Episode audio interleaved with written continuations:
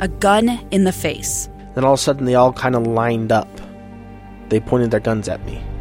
And this is the point where I thought, I'm going to die today. Started two years of horror for an American in Venezuela. They said, You need to give us your phone and get ready because you're coming with us. I'm Becky Bruce, and I spent a year researching and piecing together Josh and Tammy Holt's story about their ordeal in a notorious prison. That's when everything started to turn bad. We had another pound on the door. Boom, boom, boom. And there was the police once again. You can binge all of the episodes of Hope and Darkness on KSLPodcasts.com or wherever you get your podcasts.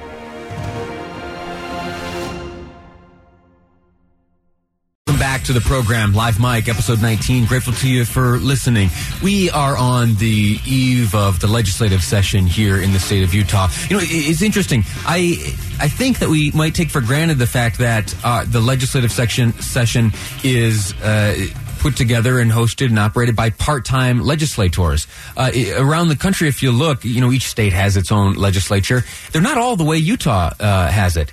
In fact, in New York State, where uh, I'm sad to admit that I, I grew up out there in uh, uh, New York. That's not true. I, I love my, my hometown. I just uh, I hate admitting that I don't have uh, uh, full Utah credibility, not having grown up here. Uh, so I'm from New York, and they have full time legislature. I think they call it an assembly out there. And so the lawmakers are that is their full time job. That's what they do. Uh, 24 hours a day, seven days a week, 365 days. Here in Utah, it's different. It's folks from the community. It's folks who have uh, full time jobs and families, and they take a, a, time of their year. Uh, they set aside, they step away from their regular lives uh, and go and do the work of the legislature. And that's coming up. The, the legislative session uh, runs about mid January to March, and we have one such legislator here in studio with us, Angela Romero. We've been speaking so far about uh, HB 90. It's a bill that would require clergy to report all allegations of child abuse, particularly those uh, confessed by the perpetrator. Uh, there are protections for those types of folks right now, uh, and it's a fascinating debate which we've been discussing here uh, over the past uh, segment. But when producer Amy called Representative Romero yesterday and said, "Hey, this is fascinating. You have touched on a, an interesting issue. We'd love to have you in studio to talk about it." You, Representative, let Amy know that you, in fact, have another piece of legislation you feel it's important to share with folks. Tell us about that now. I actually feel like the bill I'm going to talk about right now is a much more important bill than um, any of the legislation I'm running this session, and it's on murdered, murdered and missing Indigenous women and girls and two spirited people. Last session, I ran a resolution with um, Senator Escamilla, and we just wanted to acknowledge um, the Awareness Day, which is May 5th, which is um, already looked at at at a federal level and we were able to pass that resolution. We we passed that resolution to educate our colleagues just on the crisis of murdered and missing Indigenous women and the lack of, of data because there are conflicting reports where law enforcement um, is saying no, our numbers aren't that high, but then the Urban Institute says yes, um, you're within within the top ten here. And because of that, I wanted to put this task force together to kind of see where the gaps are. Because when you're looking at our indigenous population, you're dealing with a sovereign nation, you're dealing with the federal government, you're dealing with state law, you're dealing with county law, you're dealing with local law. So you have all these governmental entities um, kind of conflicting at times. So this task force will um, look at these gaps, and then we'll make those recommendations to the Law Enforcement and Criminal Justice Standing Committee, which I serve on during the interim. And I want, I might want to point out, yes, we we serve 45 days during the session, but we also have interim, Sure. and we also have other responsibilities. So I always tell people I have two full time jobs. Very good. Uh, I am always intrigued by unlikely allies, and. Uh, don't let me put words in your mouth, but I'm going to guess that on most days, you and Donald Trump don't end up uh, uh, seeing things the same way. But in this no. case, is that fair, is that fair to say? That's very fair. uh, maybe even on this recent Iran deal. Well, Um, let's just say I didn't vote for him. okay, fair enough. Uh, but on this issue, Uh, it, it, it, was the president who just recently uh, signed an executive order establishing a White House task force on exactly this demographic: missing and murdered Indigenous women. It's called uh, Operation Lady Justice. Exactly. Kind of cute. Um, uh, and and we learned later that uh, Secretary William Barr, Attorney General rather, William Barr, is making some adjustments within the Justice Department to address just this. Are you, you satisfied with that effort? can you can you get on board? Yeah, I'm satisfied with that effort. And for me, uh, everything I focus on is a human rights issue. And party aside, for I want to be able to make sure that everyone has the same access to things and um, policies um, help everyone. And with this particular bill, um, Ben Winslow tweeted out why Senator, you know, this is a surprise. Senator um, Dave Hinkins is going to be her floor sponsor, and a lot of people. A Republican. He's a Republican, and a lot of people don't know that majority of us we work really well together regardless of where our party is but this is an important issue for him because of the populations in the areas he represents. And i always like to educate people when we're talking about our indigenous population here in utah not everybody lives on a reservation so we can't right. stereotype people. We have a lot of um, native people who live in an urban setting. Um, the urban indian walk in, the urban indian center is in my district. Mm-hmm.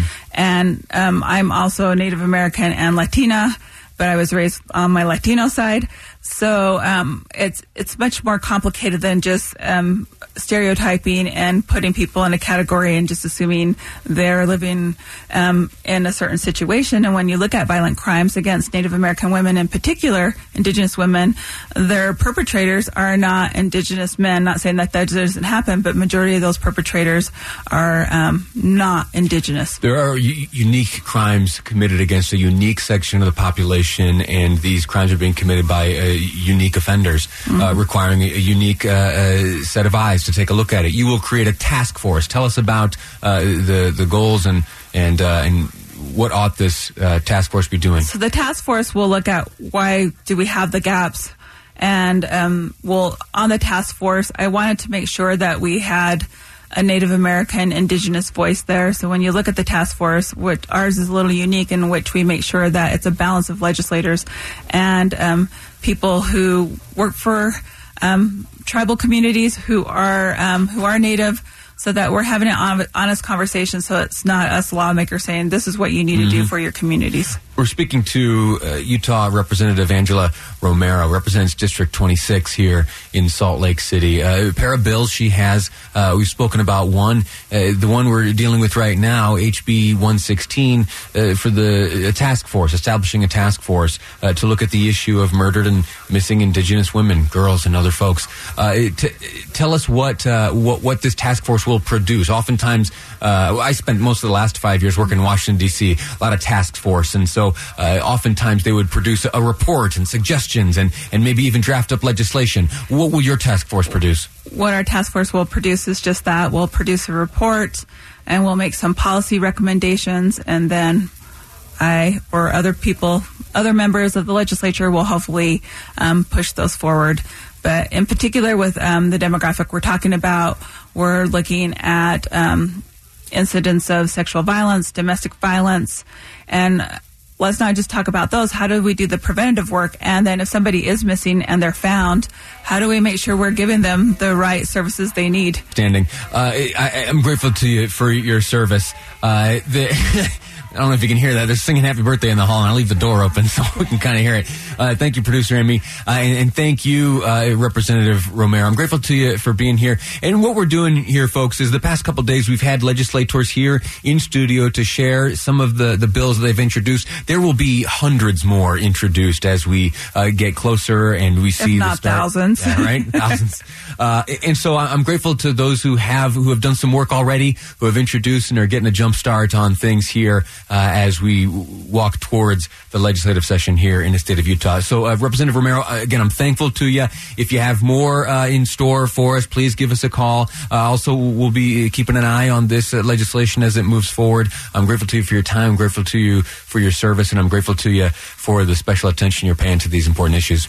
Well, thank you for having me. Outstanding. Uh, so that's that. That's the report from Capitol Hill this morning. Uh, as I told you earlier, there is a lot in store on the program today. We've heard from uh, the Treasury Secretary as he spoke alongside Secretary of State Mike Pompeo this morning announcing the specifics regarding the Iran sanctions, the economic sanctions that we are going to impose on that nation after it fired missiles uh, at military bases housing U.S. soldiers. Luckily, uh, as we've been reporting over and over, and I, I don't mind repeating myself, uh, no one uh, was lost. There were no American casualties, nor any casualties sustained by any of our coalition forces. And also later on, interesting thing, uh, saw it on Twitter earlier this this morning, and it has to do with a license plate. You, you ever ever see those vanity plates? I, it's always fun. I when I'm with my wife driving around and we see some uh, something that's certainly a personalized plate, but it's a little tough to decipher. We'll go back and forth and try to race to see who can figure it out first. Uh, well, there was spotted just yesterday uh, over by Trolley Square a license plate uh, that said "Deportum," D E P O R T M, Deportum. Those letters all in sequence uh, on the back of a Honda uh, listener to the program snapped a picture, sent it our way, and uh, and we're looking into what that means now. I uh, have uh, a personalized plate myself. It's just my last name with the vowels uh, pulled out of it. Uh, but what I've done is I went over to the website, the DMV site, to find to find the the criteria for what would qualify a personalized plate. I'm going to read through that later on with you. We're going to see if this uh, license plate, Deportum, uh, should have been printed on a Utah state license plate uh, or not. Uh, if, if, I'm honest, I don't think that there's any reason that should have ever made it through the, the scrutiny of the folks up at the DMV. Hopefully it was a mistake uh, uh, as opposed to a decision to let something like that through. We don't need license plates being platforms for, for political uh, debate. Uh, also, later on, we're speaking to Utah Mother of the Year. That's all coming up on today's KSL. episode of Live Mic. I'm Lee Lonsberry, and this is KSL News Radio. Two years ago, Americans watched in horror as a crisis unfolded at the Kabul airport. There's desperation and anguish. More than 80,000 Afghans have since arrived in America, but this story is still unfolding. I'm Andrea Martin. In my new podcast, Stranger Becomes Neighbor, we'll find out what happens to these new arrivals in our communities. Who would help our newest neighbors? Follow us at kslpodcast.com, Apple Podcasts, or anywhere else you listen.